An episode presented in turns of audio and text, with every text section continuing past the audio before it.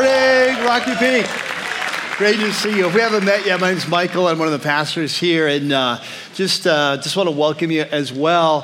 Uh, I don't know how many of you were here for Encounter uh, Wednesday night, but um, it was uh, truly amazing. Um, for those of you who weren't here, uh, it was like uh, kind of a, uh, like the, the roads were backed up. All of San Jose, like people couldn't get in, and the reason is, Uh, every single parking space was full. We had to start parking people on the grass.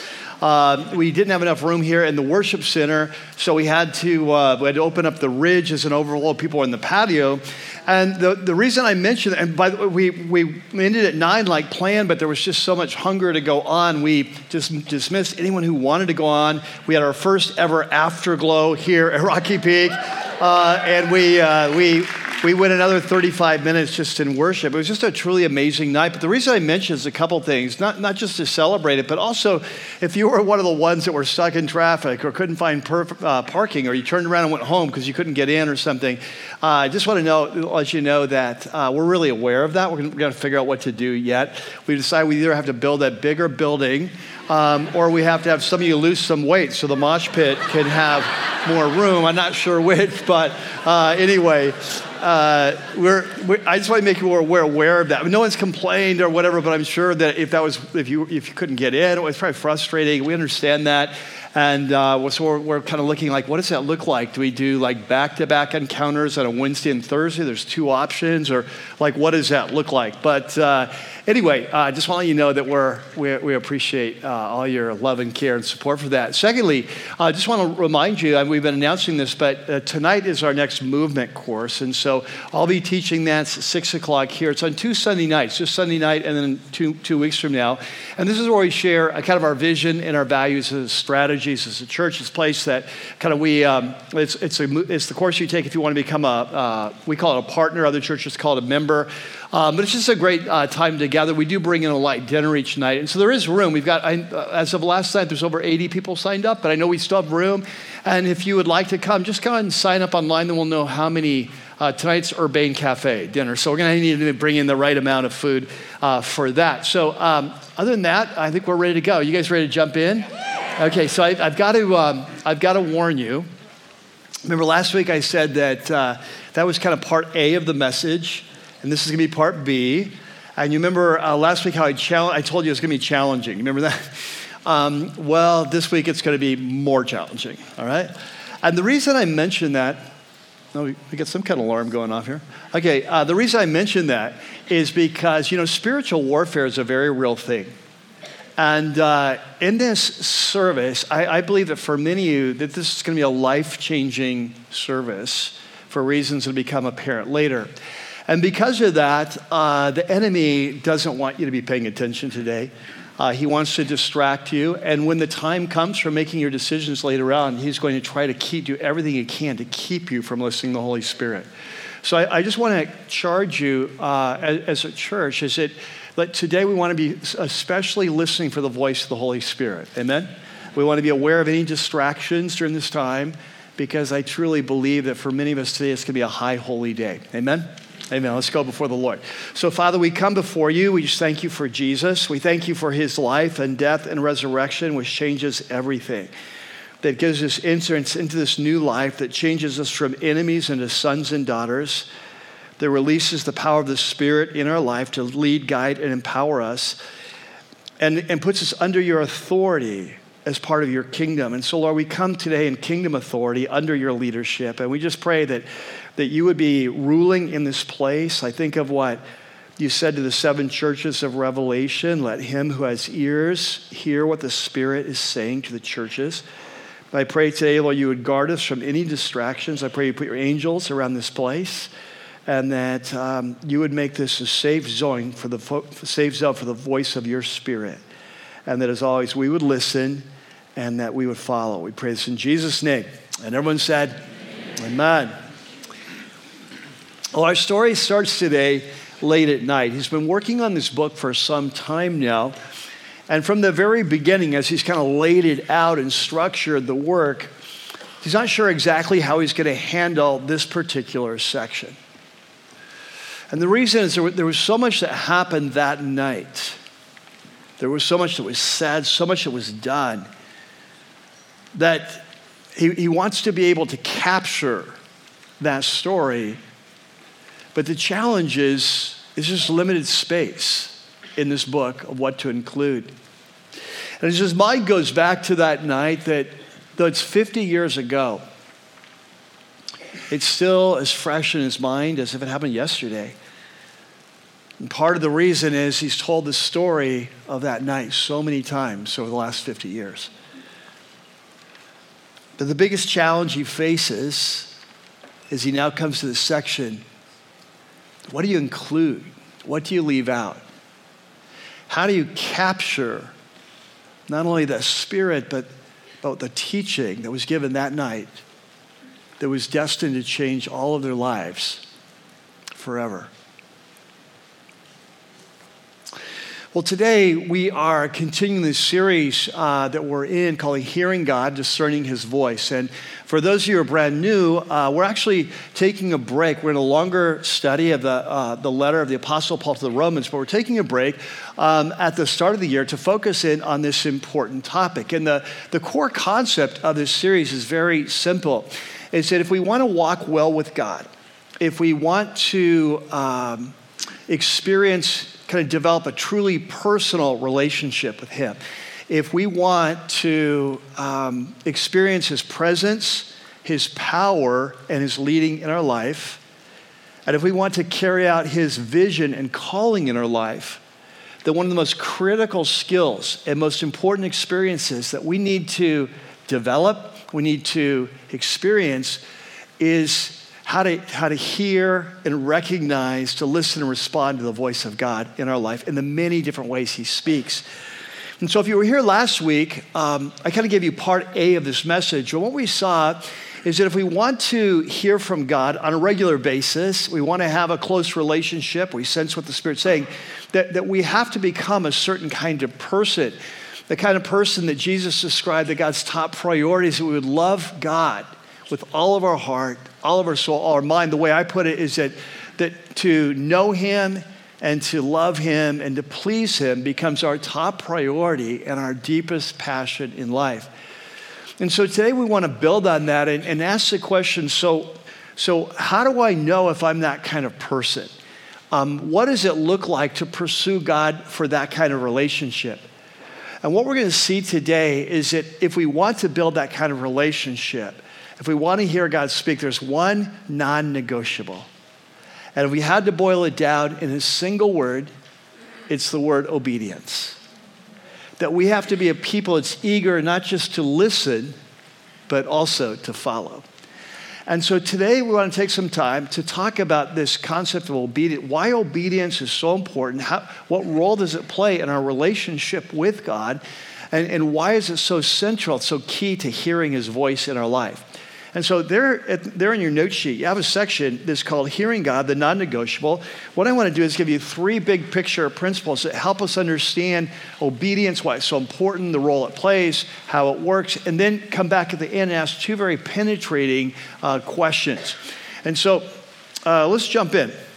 So the first principle goes like this, here, uh, that the story of our race, you know, that kind of, if you were to stand back and tell the big picture story of our race, there's, there's many ways we could tell that story, but one of the ways we could tell it is the story of our race, it's a story of disobedience versus obedience, okay? So if you want to say, hey, what's the story the Bible's telling? What's the story of our race? Many different ways we could describe that, but I think one of the one of the best ways to describe it is it's a story of obedience versus disobedience, or disobedience versus obedience. And so uh, let me share what I mean. So if we, we start off, we go to the very first page of the Bible, Genesis chapter one, we're introduced to this amazing creator. And we're created, remember, to be like him, like we're created in his image. And catch this, because we are like him, we have the capacity to be in relationship with him. And because we are like him, we can rule over the creation for him. So we're, we're created for this very close and intimate relationship with, with God. We hear his voice, we sense his presence, right? But, but very early in the story, we get to Genesis three, we rebel against our creator. We reject our leader, his leadership, and we disobey because we think we can do better on our own. We think life will go better if we go out on our own. And we listen to the great enemy of our race, the Satan. Um, and as a result, we're going to experience death, uh, just like the Creator warned. Because if you stop and think about it, if you cut yourself off from the source of all life, the end result is going to be death, right? And so, so we're going to experience death, but it's not just physical death, it's death at every level. And one of the most important levels is spiritual death. And you say, well, what is spiritual death like? Well, think of it like this.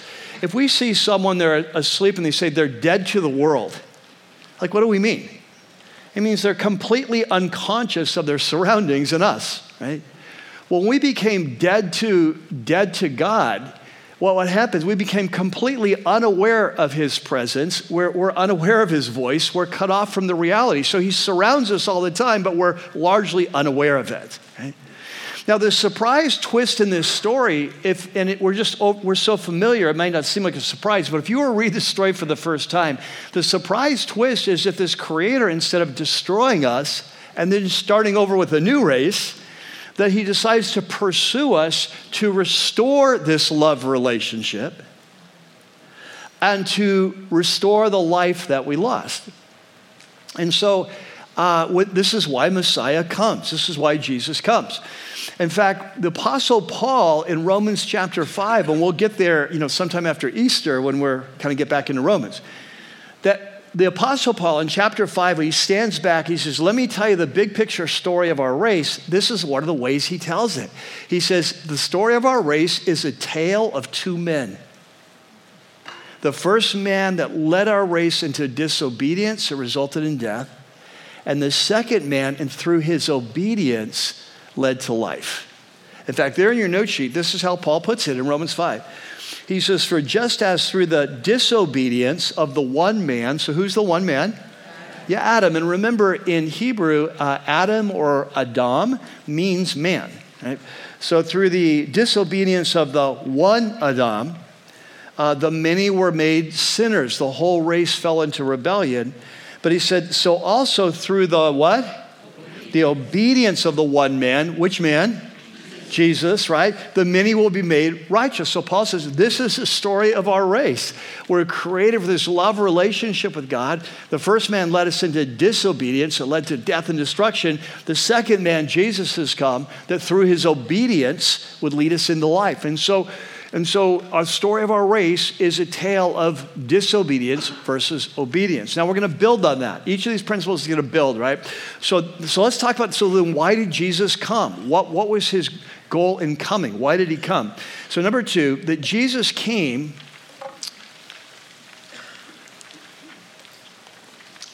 we got a lot of blanks today. Just pretend I'm like Joel or Dre or something like that. All right? Okay, so Jesus came to restore our love for God and our passion for obedience. If you were to say, hey, why did Jesus come? This big picture story that he came to restore our love for God and our passion for obedience. So, so remember, we talked about this last week. Remember when Jesus came, um, he was once asked this question, hey, of all the laws in the law of Moses, there's six hundred thirteen, uh, which of them is most important? What's, what's God's top priority? And remember, he went right away to Deuteronomy chapter six, a very famous passage we call the Shema.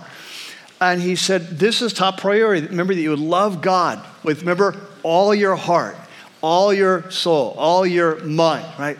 And so the way the way I put that is that our top priority and our deepest passion is to know him, to love him, and to please him, which is what obedience is about, right? So here's what I want you to catch, that when Jesus came, he did not come just to forgive our sins. Like, yes, we needed our sins forgiven because without that, we can't have a relationship with God. But the reason he came was to restore this original relationship, to restore this love for God and create in us the passion to please him, this passion for obedience that we were, we were designed for. Now, what's interesting is you see this love of God. If anyone models, what does it look like to love God with all your heart, mind, and soul, for God to be your top priority, pleasing him, your deepest passion, it's Jesus, right? He models this. Uh, one of the reasons I love the Gospel of John is because in John's Gospel, he records several statements of Jesus that are like a window into the heart of Jesus that show us his deepest passion. And we don't have time to go over all seven of them, but what I want to do is highlight three just to give you, kind of tell you what I, show you what I mean. So the first one is in John four, it's on your note sheet. So the situation is that Jesus uh, has led his men. They, they've gone into Samaria. They've stopped at a, a Samaritan town called Sychar. It's about noon. He's tired. He's hungry. So he sends his disciples into town to get some get some food, get some lunch. And, and this frees him up to have this amazing conversation with this woman at the well, this Samaritan woman at the well. Well, they get back with lunch, and they're like, hey, we got lunch. He says, I'm not hungry anymore. And then he says something incredibly profound. He says, my food, and I want you to think what food does for us. Food is what energizes us, what sustains us. If you've ever gone on an extended fast, you know what the level of energy, like what happens when you're not eating. He says, my food, he says, that which energizes me, which sustains me, it's to do the will of him who sent me and to finish his work. That's what I live on. That's what, that's what energizes me. The second passage is from John chapter five. Now, in this passage, he had just healed a man who had been lame for thirty-eight years on the Sabbath. And so the religious leaders were upset about that. And Jesus says, very truly, and remember in the Greek, it says, amen, amen, which uh, is Jesus' way of saying, hey, sit up and pay attention. I'm about to say something very important. So he says, amen, amen, I tell you that the Son can do nothing by himself. So he says, you think I just healed this guy on the Sabbath? That was my idea? I, I don't do anything by that. And then he said, he can only do what he sees his Father doing. Almost a picture of, like, say, Jesus growing up with his stepfather Joseph, learning to be a carpenter or a stonemason. He's kind of watching and doing what his father does. He said, I just watch my father, then I just do what he, he shows me to do. And then in John eight, he's in controversy again with religious leaders. And he says, the one who sent me is what? He, he's with me. We're, we're together. And says, he's not left me alone. And he said, the reason is I always do what pleases him. So if you look at the life of Jesus, his, it's just very clear that his top priority and his deepest passion was to know, to love, and to please his Father. But here's the thing. When we come to Jesus, this becomes his, his uh, agenda for our life, that he wants to transform us to be people like him, that love him with all of our heart, mind, and soul. We're transformed, that, that knowing him, loving him, pleasing him becomes our top priority in life. All right, that leads to number three. And so what we learn next in is that because of this, an obedience becomes the non-negotiable. That if we want to hear from God, if we want to draw close to God, have this close relationship where he speaks to us. You know, it's interesting, in Psalm thirty-two, David said, he says, he, he quotes something the Lord says to him. And it says, the Lord says in Psalm thirty-two, he says, do not be like a horse or a mule that has to be jerked around, controlled by a bit. Right? Like, like that's not the relationship God wants to us, where he just, like like we're a pinball, right? And we're going the wrong direction. He just slaps us up one side of the head, like circumstances change. Like he wants this relationship where we're hearing his voice, where we're, we're dissensing. And so, but what, what we're gonna learn now is that that that in this relationship, you know, how do we know if we truly want this personal relationship with God? How do we know if we truly uh, are pursuing him, that we would love him with all of our heart? And the answer comes back throughout the whole Bible, but especially from Jesus, the way to tell is obedience. Like, how do you know if you truly love someone? Because you want to please them, right? That's right. And so Jesus is going to say this many times in his ministry, but one of the most important times is the last night he's with his men before he's arrested. And this takes us back to the story that we started the day with.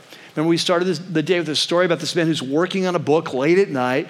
He's come to this very important section, and he's trying to figure out, how do I capture kind of the events and the message of that night in a way that truly communicates it? And that's sort of my historical reconstruction of how the Apostle John might have felt as he's writing his gospel. But he gets this very important night, this last night that Jesus is with his men. It starts with Passover. Remember, it starts with just washing the feet, and then there's Passover, and all this incredible teaching that Jesus does this last night. He's got a, he's got limited time and space. He's got a scroll, right? It's got limited room. A scroll costs about twenty-five hundred dollars, not cheap. And so, like, how do you how do you capture that night? So what we have in John thirteen through seventeen is a teaching of Jesus last night with his men, some of the most profound teaching in all the scripture.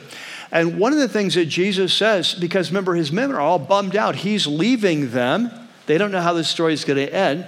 And he says, hey, I'm leaving, but I'm not leaving you as orphans. He said, I am sending another to take my place. And he says, the word he uses for the other one is this Greek word parakletos, which literally means, um, it means called alongside. And so he says, I'm sending another parakletos.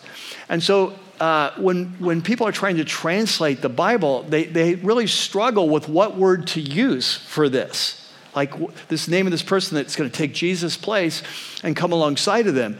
And so, for example, if you were to look at different translations, here would be some of the, the ways it'd be translated. Comforter, helper, uh, advocate, friend, counselor, right?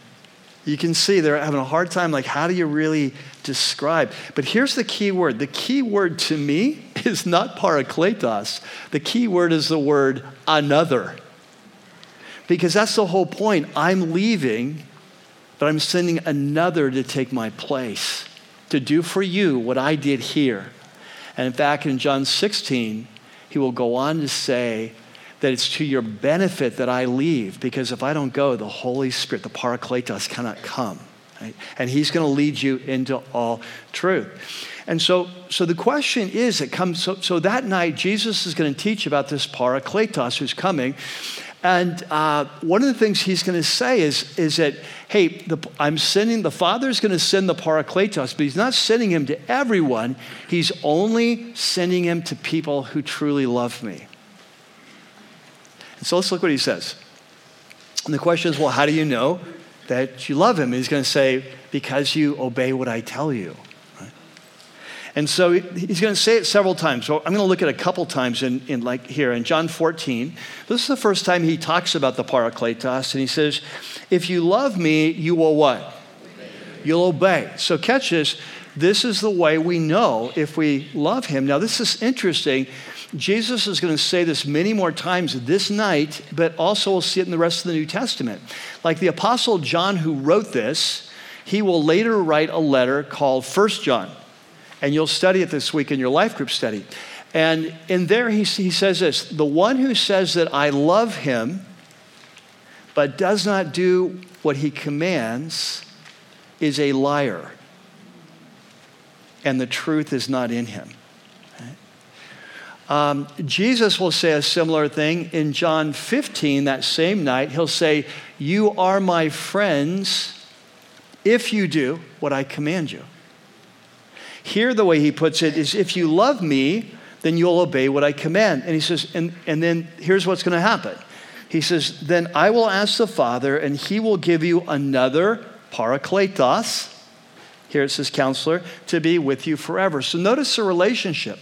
Like not everyone's going to receive the Parakletos. It's those who love him and, and show that because they really want to please him and they, they obey him. And so um, this is going to raise questions in the disciples' minds. Remember, this is all new to them. They've never heard about this Holy Spirit coming to them, Parakletos. They, it's all new. And so Judas, uh, not Judas Iscariot, you know, it's such a bummer of a name, right? Like, you're like one of the twelve. What's your name? Judas. Like, not that guy. Not that guy, you know.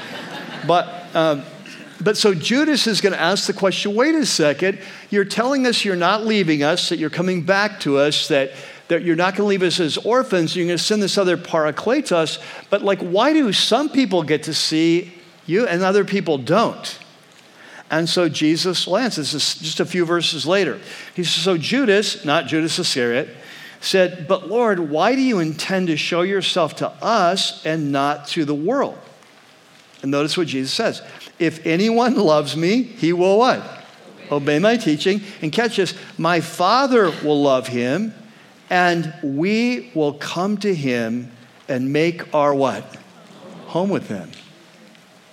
He says, this is how it works. For those who love me, And you can tell who loves me by whether they com- they obey my commands. He says, and then what's going to happen is my Father and I are going to come by the, through the person of the Holy Spirit, and we're going to make our home. We're going to move in. Now, I want you to remember that analogy, this moving in, this home. Okay, we're going to come back to it later. But can you see how the story, the big picture story of the Bible is, is coming full circle? Created for this relationship, lose relationship, dead to God, but Jesus comes that through his life and death and resurrection, God can move in to our life again. And that we are no longer alone. And that that relationship is restored and we can know his voice. We know his presence and his voice. And so, and so what we see then is that in this whole big picture story, that obedience is the non-negotiable. So now I've got a couple questions for you. Now, these are fairly penetrating. You may not be able to answer them right away, but I want you to think about them because they're extremely important. So there in your note sheet, you have hearing God, two key questions. And here's the first question. So the first question is, is are you absolutely surrendered? Okay. Like, would you say that you come to a place, you're absolutely surrendered to Jesus, and so that you've surrendered all you are and all you have to him, and so your your top priority and your deepest passion truly is to know him and to love him and to please him. Not that you always succeed, but that's truly the deepest passion of your life, and it's demonstrated by a life of obedience to what he's showing you through his word and through his spirit. Now, here's, I want you to catch this. This is such an important question because as we've seen, this is the key. So if we want to hear from God, we don't want to be like a horse or a mule that has to be jerked around, but we truly want to experience the presence and power. We want to sense the presence of God in our life and sense what he's speaking to us in the wide variety of ways that he does. So are we absolutely surrendered? Now, here's what I'd suggest. I think that for most of us, it takes a while to get there, doesn't it? That this this is often a process. Like when someone first comes to Christ, and or maybe you grew up in a Christian home, but there was a time when you just wanted to take it seriously, but then you kind of, you gave your life to Christ. When we first come to Christ, that that, that right away we begin to experience what Jesus promised, right? We, we receive this forgiveness of sins. We sense the presence of the Holy Spirit coming in our lives, bringing the Father and the Son. There's this new relationship with God. It's like God moves into our house. And right away, the Holy Spirit begins rearranging the furniture, doesn't he? Like when the Holy Spirit comes right away, he begins making changes, say, let's let's call it in the living room of our life, right? And, and so, and most of the time, these are beautiful changes that we really welcome. For example, uh, we find that we have this, this new uh, peace with God. We've got a new sense of peace with ourselves. There's a new meaning. There's new purpose in life. That we, uh, there's a new joy, there's a new freedom. Many of the old habits or attitudes kind of fall away. Uh, it's just kind of like, like autumn leaves just kind of naturally go away. And so we, we sense this, this new change that has happened because God has moved into our life. And for the most part, in the early days, we're happy with these changes, what the Holy Spirit's doing. But you know, the Holy Spirit, when he purchased our house, which is what he did, like when we came to Jesus, he bought the title deed to our lives. You know, like Paul says, you've been bought with a price. You don't belong to yourself, right? That when he, that the Holy Spirit is never content just to remodel, redecorate, clean out the living room of our life. That he is beginning, he's, at some point, he's going to begin to walk down the hallway to start cleaning the rooms. And these rooms represent different areas of our life. Here's a room maybe of finances, right? Here's a room of our sexuality. Here's a room of our relationships. Here's a room of our career. Here's the room of, you know, it just goes on and on, right? And so the Holy Spirit is going to begin to, to, to, to uh, come and begin to, to clean house. But the reality is that often what happens is that when we sense the Holy Spirit starting to come to certain rooms of our house, certain areas, what we do is we quickly make a sign that says private, and we put it on the door. Or like no entrance, right? And if we sense the Holy Spirit trying the doorknob, we lock it from the inside. It's like we're not ready for him to come into that area of our life. We're not really ready to say, all that I have, all that's, we're not really ready to surrender that. It's going, no, Jesus, you and the, the Father and the Son, you can live out in the living room. You can have the kitchen. We got this first, we got the master bedroom for you. That's good, right? But we're not ready to come into these rooms, these areas of our house. And you know why? The reason is these rooms are where we store our household idols. Just like Israel of old. And so we're not ready to surrender this area of my life or this area. You can have everything else, but not this area. But you know, the moment we do that, we begin putting distance between us and the Holy Spirit. And we begin to lose the joy. We begin to lose the presence. And the Holy Spirit's so patient, he's often like, okay, well, I'm gonna, I, I won't, but I'm gonna, I'm just gonna pull back. We'll live out here, but we're not gonna keep on moving through your life until you're ready. And so you say, well, what what what would you call those rooms or a house? What are some of the gods that we that are in our house? And, and I've talked about this before, but for the purpose of this message, I would call these gods, these household gods, I would call them the seven P's of idolatry, okay? Now, if I were on my game, you would have all seven in your note sheet with a bullet by them, right? But I forgot to make that clear. So uh, I'm gonna bring them up on the screen for you so you can jot them down. And as we do, what I want you to think through is your life. Like, what does absolute surrender mean? Absolute surrender says, these rooms are all open for you, Jesus. There's no room in my house that you can't talk to me about. You can talk to me about my finances. You can talk to me about my relationships. You can talk about my sexuality. You can talk about my career. You can talk about this bitterness. You can talk. There's no room that's off, off limits to you. That's what absolute surrender looks like, right? And so these, these rooms that we lock are, are rooms that we say, hey, Uh, you're fine out here, Jesus, in this area, but not in this room. So as we go through these seven uh, P's of idolatry, what I want you to be thinking is, hey, does Jesus have his absolute way in this area of your life? Like, are you like, hey, whatever you say, Lord, speak, Lord, your servant's listening in these areas, all right? So, so the first P is the P of people. And this is a very broad category, but for many of us, one of the greatest gods in our life is certain types of relationship, and it can vary from person to person.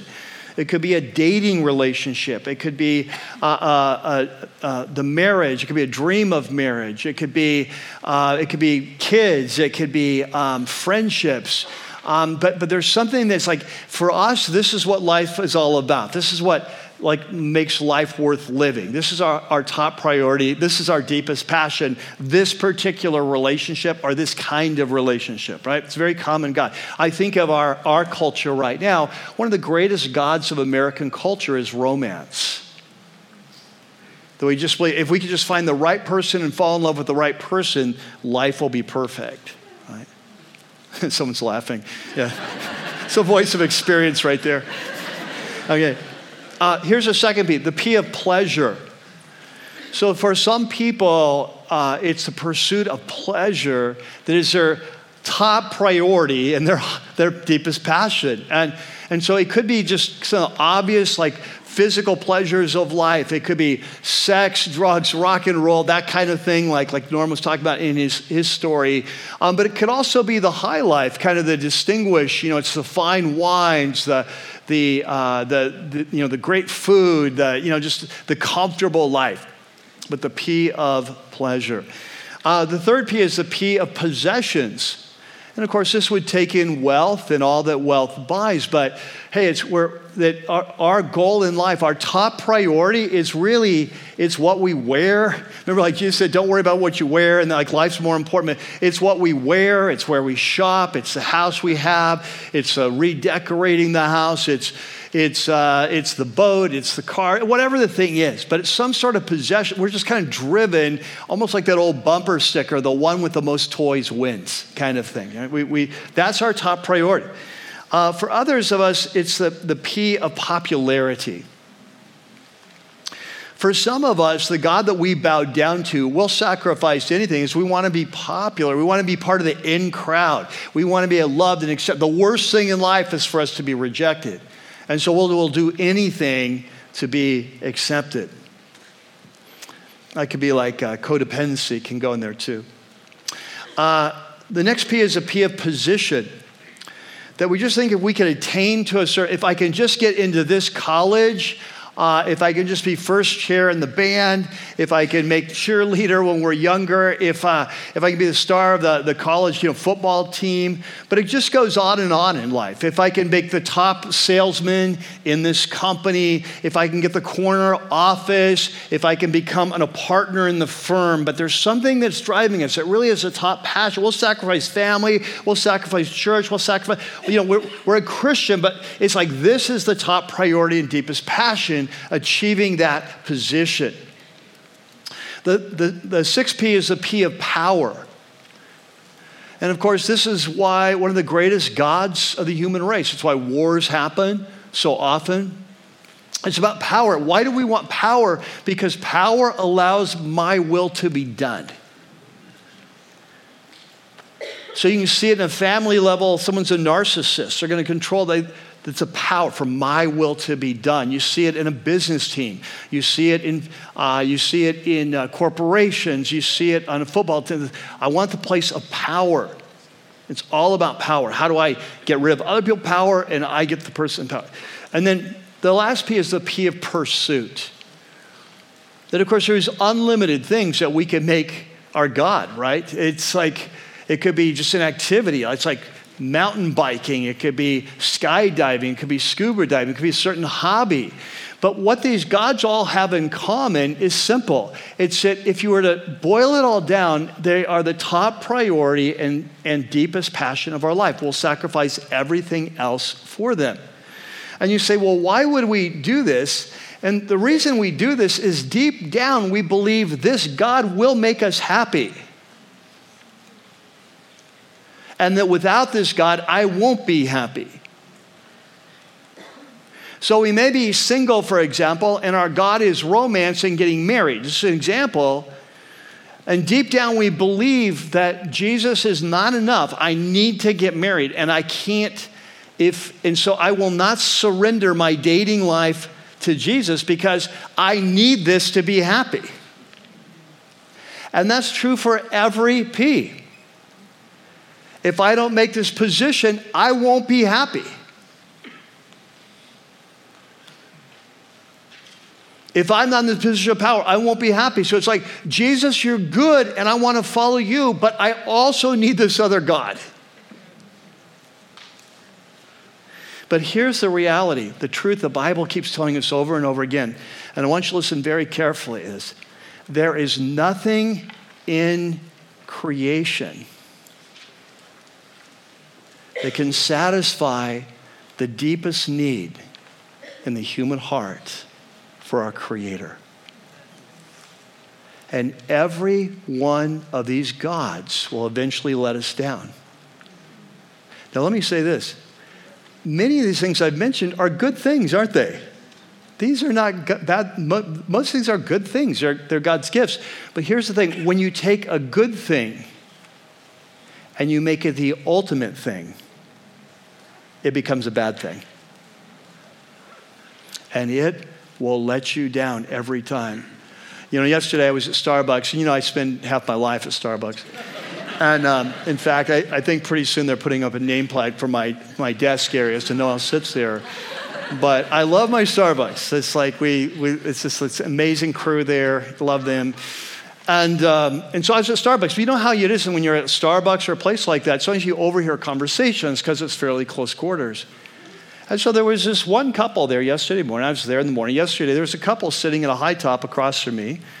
And um, they, I was pretty sure they're married, right? Because they looked, there was that combination of like super familiar with one another, super comfortable, and super bored, right? So this is usually a sign that someone's married, right?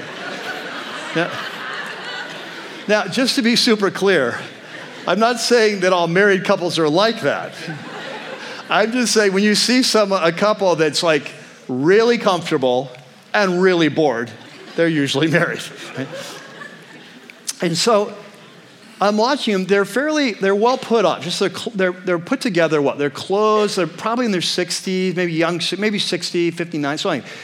But and they're, they're put together pretty well, right? They they look like they have some wealth on them.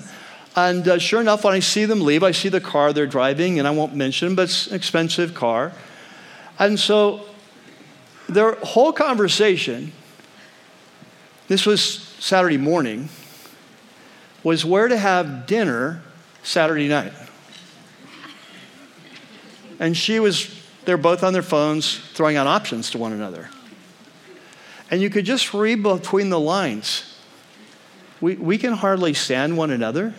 Like, we're really bored. And the only thing we share is we both like good food. So, like, where can we go? How sad is that? And this is what happened. Like, they're wealthy. I'm sure they've worked hard. They've got the, sort of the American dream, and they're completely empty. And this is what happens when we follow other gods. That's why Jesus said things like, even when you have an abundance of possessions, a man's life doesn't consist in his wealth. It's like the, the most important thing about life is this relationship that we're created for, right? There's nothing in creation that can satisfy the deepest need of the human heart for a creator. And so often, the Lord's very patient with us. I know he was with me, like pursuing other gods and stuff, you know, and the battles kind of go through. I mean, he's very patient, like he was with Israel. But we're not going to hear from God. We're not going to be led by, we're going to be like the horse or the mule. This jerk has to be jerked around because we're not totally surrendered. We're saying, you can have these rooms of my life, but not these rooms. And here's what I want you to catch. If you want to experience the presence and the power and the voice of the Holy Spirit, if you want to develop the kind of relationship where he can look across the room and you know what he means, or even his hint you pick up on, then it, we have to come to a place where we say the house is yours. And whatever you want to do, in whatever area, it may be hard, but I'm going to trust you because I believe what you said, Jesus. You've come to give me life and life to the full. And I believe that even whatever idols you ask me to lay down, that in the end, I'll be super glad I did. Oswald Chambers is one of my favorite writers, kind of a spiritual mentor. We don't have time for this whole quote, but I just want to, to have you look at the last line of it, the last sentence, where he says, God will never reveal more truth about himself until you've obeyed what you already know. You know what he's saying? The Holy Spirit comes down knocking on the doors, like, hey, this is the next room, knock, knock, knock. And we say, nope, no entrance. He's like, okay. I'll wait till you're ready. I'll be in the living room. You see? And the second question is a question that goes like this. Are you willing to go to the right or left? So in our in our lives, we often have big decisions to make, and it's these times that we want to hear from God the most. So for example, hey, should I go to college or should I take a couple years off and and do something different, you know? Uh, or start a career, you know, start a, a trade. Um, hey, should I stay in this relationship or is it dead end and I need to get out? Should I get married to this person or not? Should I change careers? Should I accept this new job offer? Should we change churches? Should our kids go to Christian school or public school? I mean, you could go on and on. That life is made up of these big decisions, aren't they? And they they really, they change the trajectory of our lives. And so, so this is a time where as Christians, we often want to hear God the most. But here's what I've found, that in those times, until we come to this place of absolute surrender, where I'm willing to go to the right or to the left, it's going to be very difficult for me to discern what the Holy Spirit's saying. And a great model of this is Jesus. Uh, when he was in the Garden of Gethsemane, the very last night uh, of his life before he was arrested and executed, You, you remember that, that he three times went out by himself to pray. And what he was really trying to discern was his Father's will. Do I go to the right, which is the cross, or is there another option? I can avoid this. Uh, and you remember that he was really clear he didn't want to go to the cross. So when I say that we have to be willing to go to the right or left, I don't mean that we equally like both options. I just mean that we're willing. So you remember Jesus went out and prayed three times, and I truly believe why he spent three seasons of prayer was because he didn't get his answer until the third time. That he had to wrestle that through, but you remember what his prayer was every time. His prayer was, not my will, but your will. I'm ready to go to the right, I'm ready to go to the left. And finally, he got the clarity he needed, that there was no other way. But the reason he was able to discern that was he was willing to go to the right or left. And this is what I found, is that when we're making a big decision, often we're not really willing to hear what God's going to say. We just want him to say what we want him to say. And God's like, what's more important to him than the decision is your relationship and your heart. And so he uses these big decisions to get to our heart and to bring us to that place of absolute surrender. And once we get there, then he's able to direct us. George Müller was a very famous uh, Christian in the eighteen hundreds. He lived in England. He was really famous for his deep relationship with God and his and answers to prayer, very like a great prayer warrior. But he also ran these orphanages for the, for the homeless children that were in extreme poverty, and he never fundraised for all these orphanages. He just he just prayed and trusted God to bring in the money. So he got all this lifetime of supernatural provision. But because of this, people would go to him and they say, how do you discern the will of God in your life? And this is the answer that he gave them. He said, well, I seek at the beginning, you know, when I'm starting to seek God, I seek at the beginning to get my heart into such a state that it has no will of its own in regard to, I, I'm ready to go either way. He said, catch this, nine-tenths of the trouble with people generally is just here. We're asking God to direct us, but we don't want to hear. We only want to hear what we want him to say. He said, nine-tenths of the difficulties are overcome when our hearts are ready to do the Lord's will, whatever it may be. And he says, when one is truly in this state, it's usually but a little way to the knowledge of what his will is. Once we're there, it doesn't take long for the Holy Spirit to show us. There's a beautiful verse in Isaiah.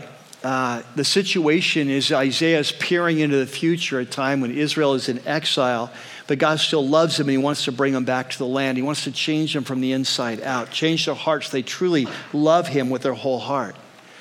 And he says, when that day comes, this is what it's going to be like.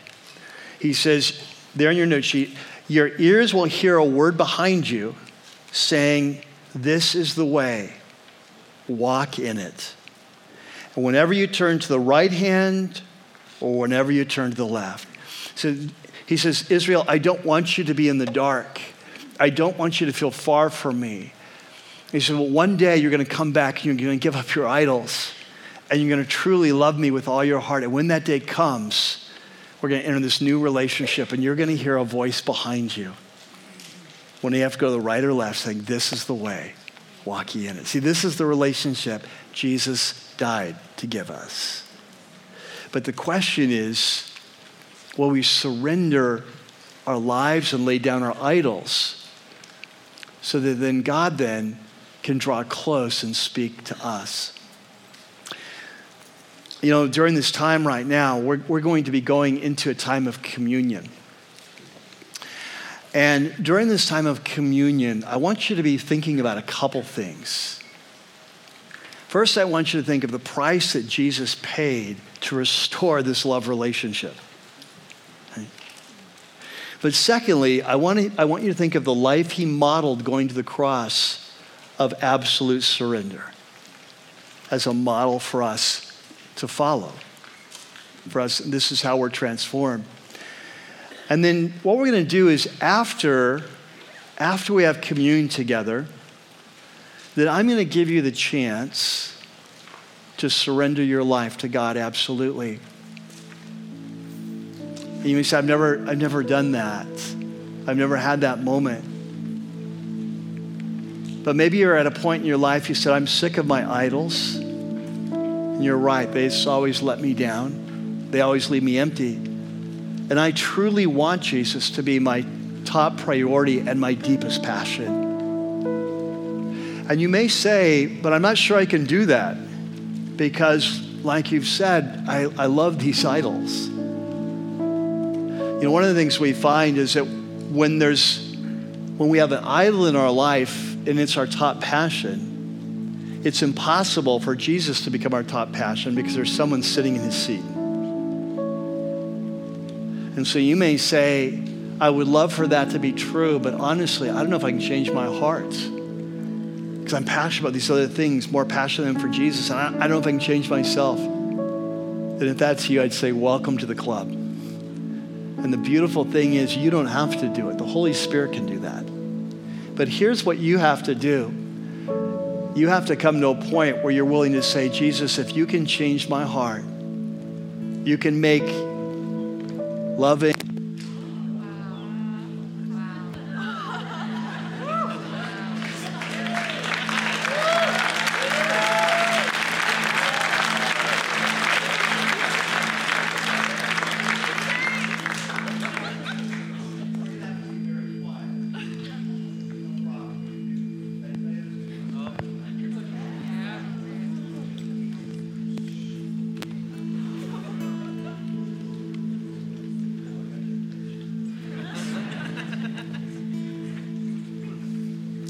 so we can do this. We don't need a microphone. You can hear me in the back, right? Yeah. Yeah, I know. Okay.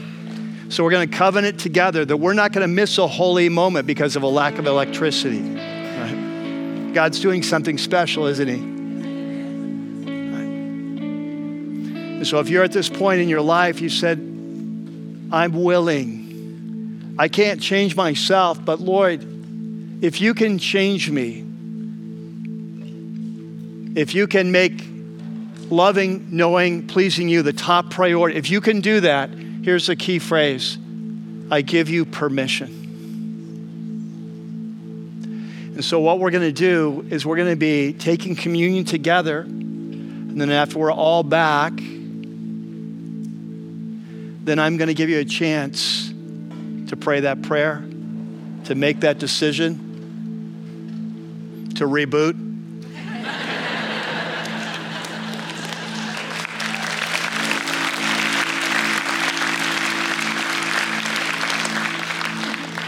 Am I on? Hey, I'm on. Here we go. You know, it's so cool because we live in fireland here, and because the solution is to turn off the electricity when it winds, when the wind blows, we installed our own generator a couple years ago. I don't know if we're sure we're using it, but this may be the first time. I'll find out later. But we're going to go into a time of worship and remember what Jesus did for us. The model he shows us, the path forward. Hey, this is the path to life. It says, for the joy set before him, he endured the cross. It's when we die to ourselves, we rise with him to new life. And so we're going to do communion, go back to our seats, and then I'm going to give you a chance to surrender yourself, all the rooms of your house, to Jesus. And we're going to have a beautiful time of surrender together. Amen. Okay, so let me pray, then we'll go into worship. So Lord, we welcome your presence here. And we thank you that you gave everything for us to restore this relationship, this deep love relationship where we love you with all of our heart, all of our soul, all our mind, all our strength, that you're our top priority, you're our deepest passion. And so Lord, we pray that as we come to this communion, that we remember the price you paid to make this relationship possible and the model you gave to teach us the path to life. We pray this in your name. Amen.